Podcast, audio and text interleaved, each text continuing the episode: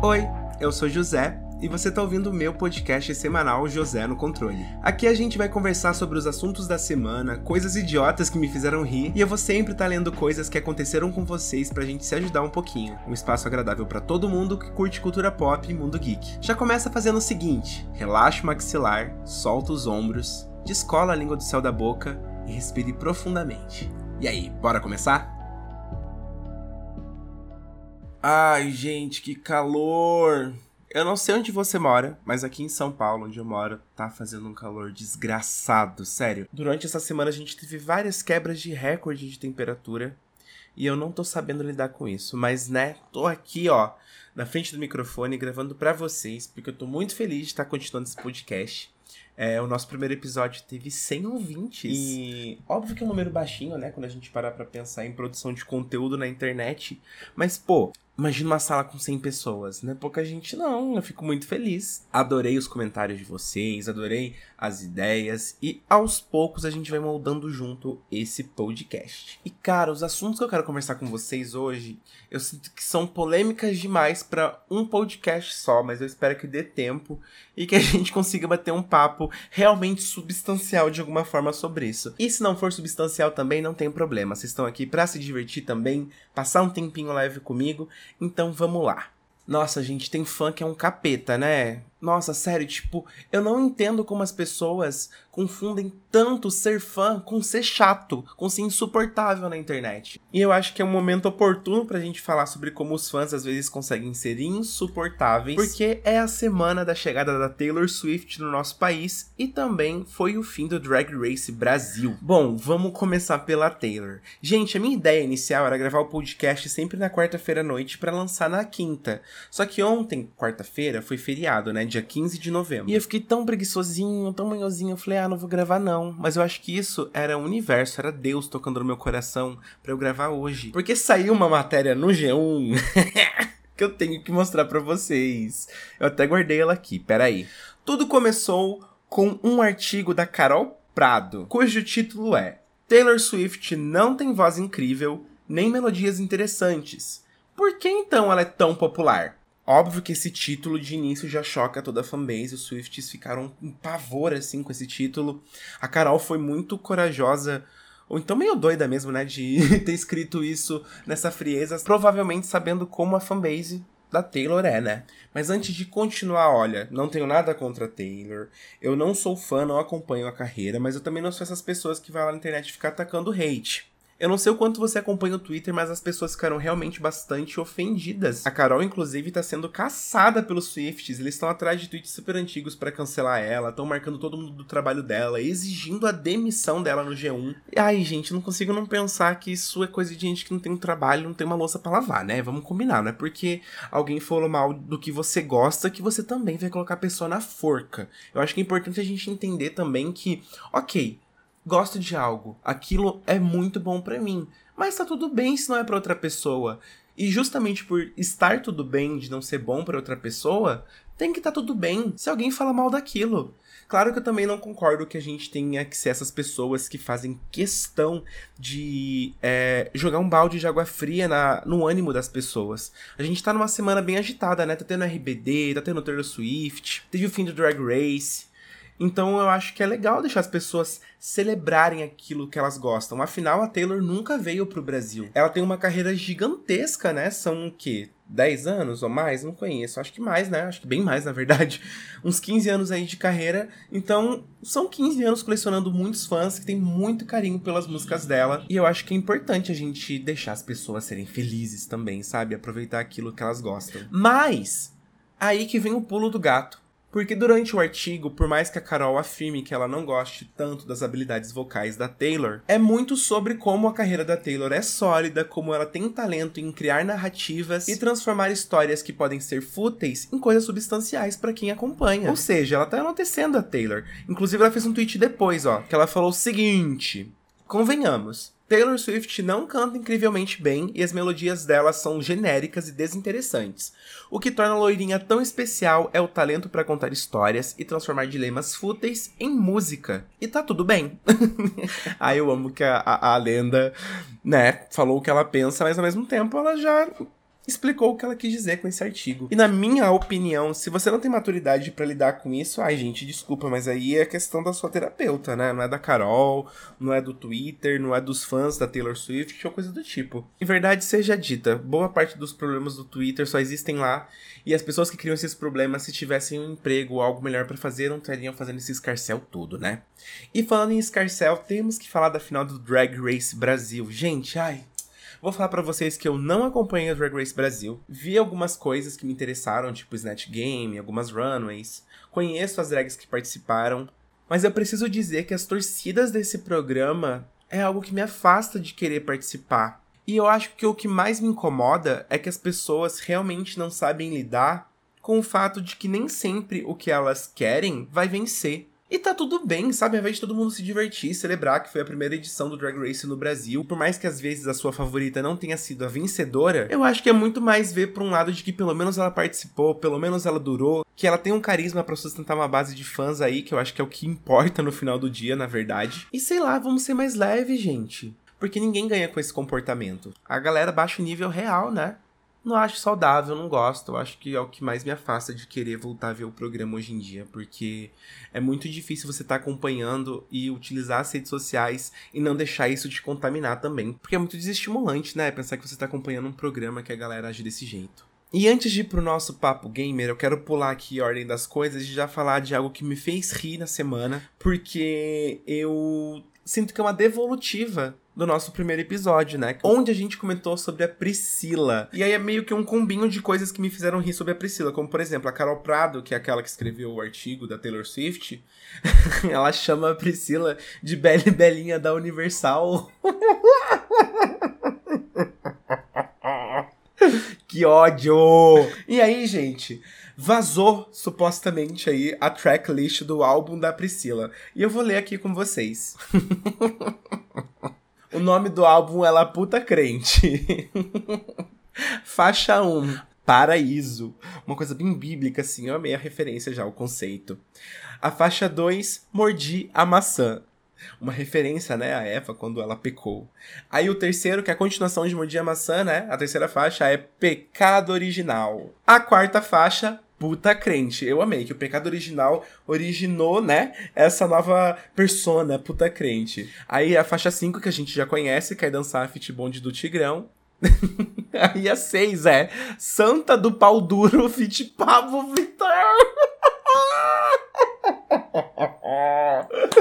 Meu, a gay que fez aquela IA do tio Sam precisa fazer Santa de Pau Duro Fit Pablo Vittar pra ontem. A faixa 7 é Levante seu vestido, Fit Papa. Aqui eu achei um pouco incoerente, porque ela, ela era crente, o Papa é católica, outra coisa. Ela devia ter feito, sei lá, Levante seu vestido, Fit.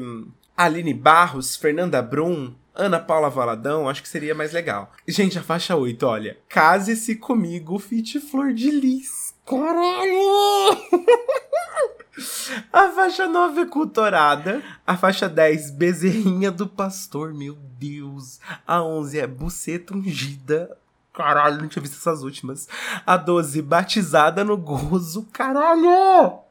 13 é a vara do varão. Aí a 14 é SBT. Sacanagem, buceta e travesti, Fisherman de pau.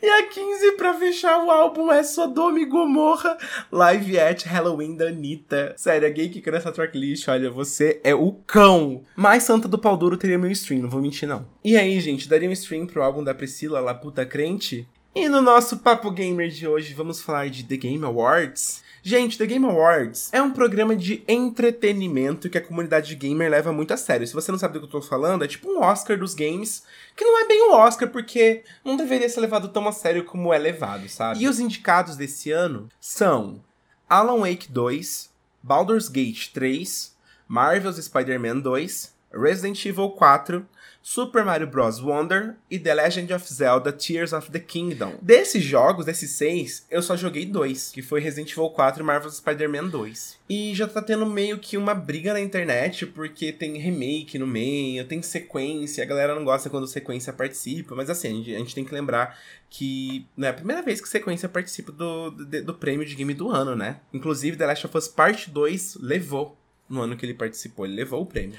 Olha, desses todos aqui, como eu só joguei dois, entre os que eu joguei, que foi Marvel's Spider-Man 2 e Resident Evil 4, se eu pudesse escolher, né, se fosse o José Awards, ia ser Marvel's Spider-Man 2. Eu travei aqui porque eu tava tentando pensar melhor. Mas é, Marvel's Spider-Man 2, porque eu gostei muito do Resident Evil 4 também. Mas eu acho, meu palpite, que quem vai levar é Baldur's Gate. Porque eu sei que o Zelda, que né, é o outro que a galera tem medo de, de ganhar, porque é a galera que é anti-Nintendo, não gosta que os jogos da Nintendo leve. E também porque às vezes parece que Zelda é meio cotado, né? Se levar, eu acho que vai ser cota mesmo. Quem acompanhou o lançamento do jogo sabe que a galera meteu o pau dizendo que ele parecia só uma DLC do Breath of the Wild. E quando o jogo é assim, eu não acho que merece levar, não.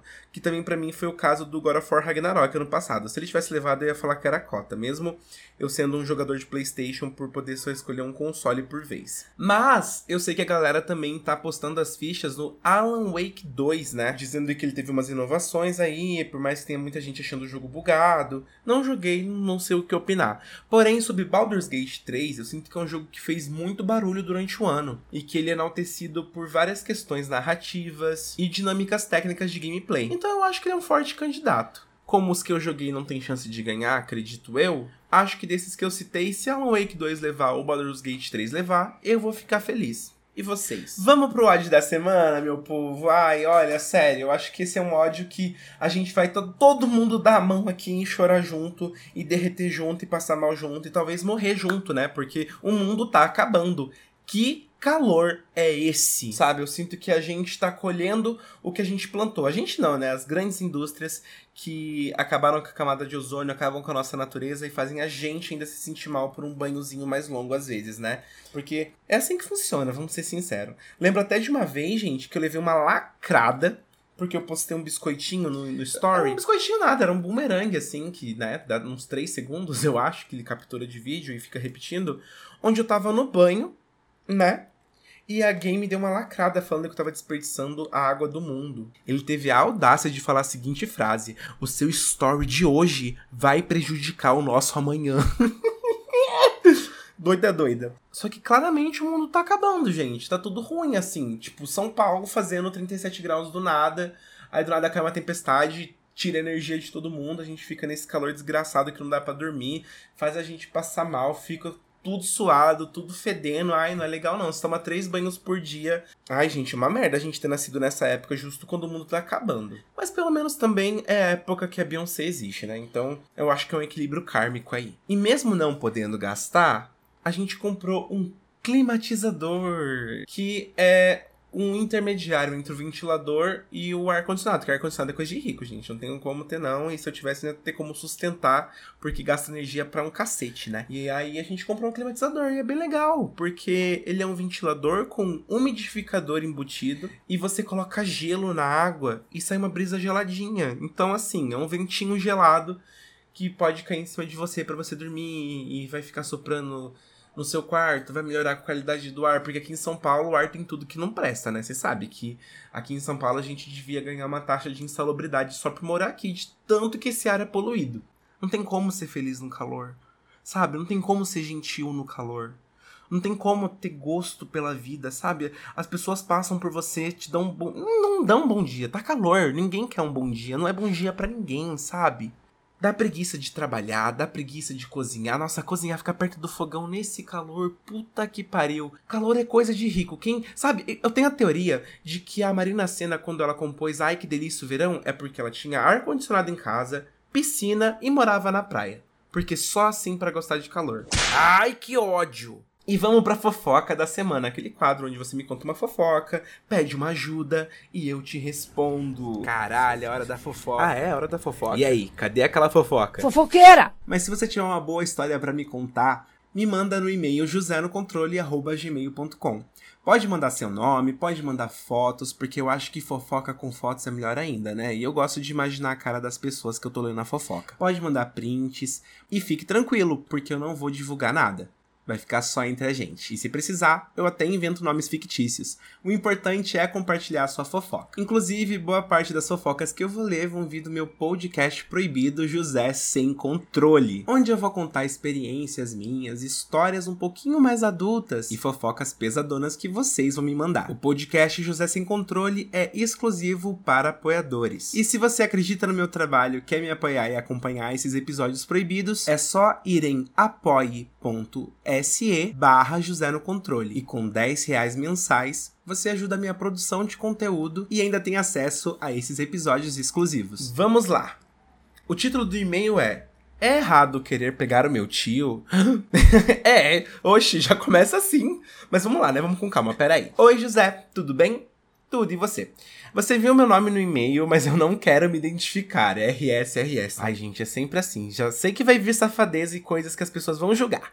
Primeiramente, eu quero dizer que eu amei seu podcast. Ah, obrigado. Fico feliz por isso. Você tem um dom incrível de fazer a gente se sentir próximo de você, como se estivéssemos conversando. Sinto isso desde as suas lives e vídeos no YouTube. Espero que esse projeto cresça muito porque você merece. Oh, que fofinho, obrigado. Bom, vamos à fofoca porque eu quero um conselho seu. E lá vem. Tenho um tio que é viúvo ele foi casado com a irmã da minha mãe, que faleceu quatro anos atrás. Ah, então ele tá solteiro. Mas por carinho ele continua na nossa família. Pois é, né? Então eu já entendi. Alguém que você não tem laço de sangue. Vamos continuar. Acontece que eu sempre notei que depois que eu virei mais homem, passei dos meus 18 anos, esse tio começou a me olhar diferente e até me tocar com carinho fora do normal. Hum, o que me deixa maluco é que Deus que me perdoe, mas ele é um macho muito gostoso. Alto, peitudo e braçudo, que é meu ponto fraco. Ah, meu amor, mas aí eu acho que também é o ponto fraco de muita gente que tá ouvindo a gente. E para minha surpresa aconteceu algo que nunca mais vai sair da minha mente. Eu fui até a casa da minha avó conversar, tomar um cafezinho, coisa que eu sempre faço e não tinha ninguém em casa. Então eu fui entrando para ver se encontrava alguém. Aí, gente, vocês acham isso normal? Vocês vê que não tem ninguém em casa e sai entrando. Assim, se bem que é da família, né? É, eu tô tentando me colocar na situação, eu acho que eu já fiz isso. Então, tipo, eu acho que é bem normal na real, né? E para minha surpresa, meu tio estava deitado pelado na cama em um dos quartos vendo TV. Estava muito calor aqui no Ceará. Ai, no Brasil todo tava. Eu fingi demência, mas não consegui não reparar, vocês sabem no quê? Hum, e acho que ele notou, porque deu uma pegada. Hum, e me perguntou se eu queria ver TV com ele. Hum, tá porra! Ai, amigo. Nossa, isso aqui é uma. Parece uma fanfic, mas assim. Caramba! Da próxima vez, olha, se, se eu, eu vou te dar o conselho daqui a pouco, e ainda se tiver uma devolutiva, se tiver coisas que aconteceram depois, manda foto, vamos ver como é que é. Eu não vou divulgar no podcast, mas eu fico. Gente, eu gosto de fofoca bem contada, com prints e fotos para eu conseguir imaginar cenas na minha cabeça, visualizando os, os rostos das pessoas, sabe? Sou desses. Extremamente constrangido, fui forte e fingi naturalidade disse que só estava procurando minha avó e, como não estava em casa, fui embora. Depois ele me mandou mensagem no WhatsApp e acho que ele estava sendo safado, porque ele disse que queria passar mais tempo comigo. Eu sou doida? Me ajuda, José. Odeio ser esse gayzinho safado. O que você faria no meu lugar? Beijões. Beijo, meu querido. Obrigado pelo seu e-mail, viu? Ai, olha, essa história é muito. muitas camadas, né? Porque assim, ele é seu tio. Eu não sei se você cresceu com ele. Se você cresceu com ele, ele é seu tio e acabou, sabe? Eu vejo que, para mim, se você fosse ter algo com essa pessoa, eu não consigo não ver de uma forma bem problemática, tá? Essa é minha opinião. Mas, você falou que isso tudo começou depois que você foi maior de 18, já tem um tempo que a sua tia faleceu, ele é um homem solteiro. Se você também for um homem solteiro, etc., e não tiver tanto desses laços que, bom, pelo que você escreveu aqui, parece ter todo um laço familiar se não tiver, eu não vejo tanto problema assim, não.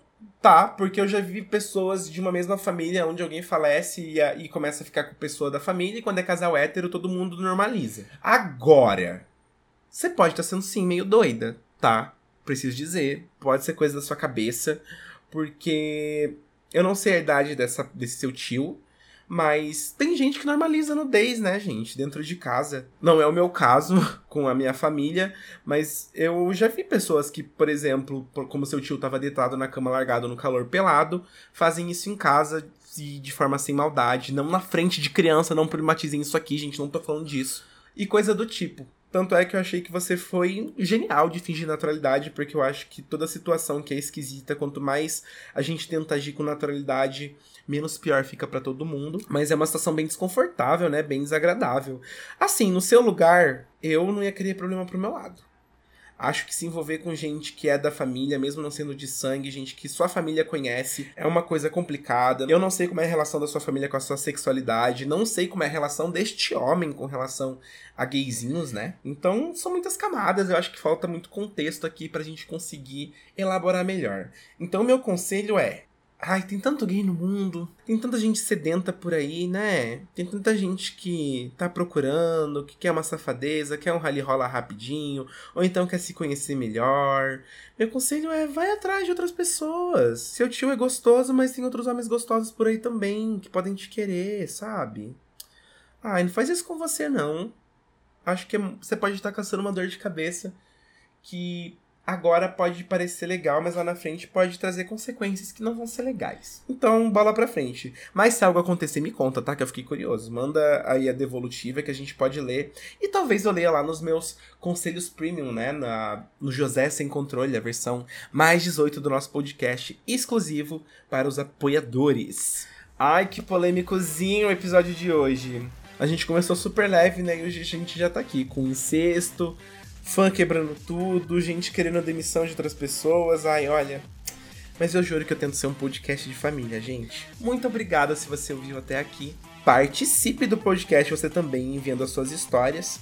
Ah, e não esquece de contar para seus amigos o meu podcast. Se você tá gostando, se você acha que é um conteúdo legal, compartilha. É assim que a gente alcança mais pessoas, aumenta essa comunidade e aumentando essa comunidade, tenho certeza que vão vir mais histórias tão doidas quanto essa que eu acabei de ler. Muito obrigado por vir até aqui. Significa muito para mim que você separou um tempinho do seu dia para passar comigo.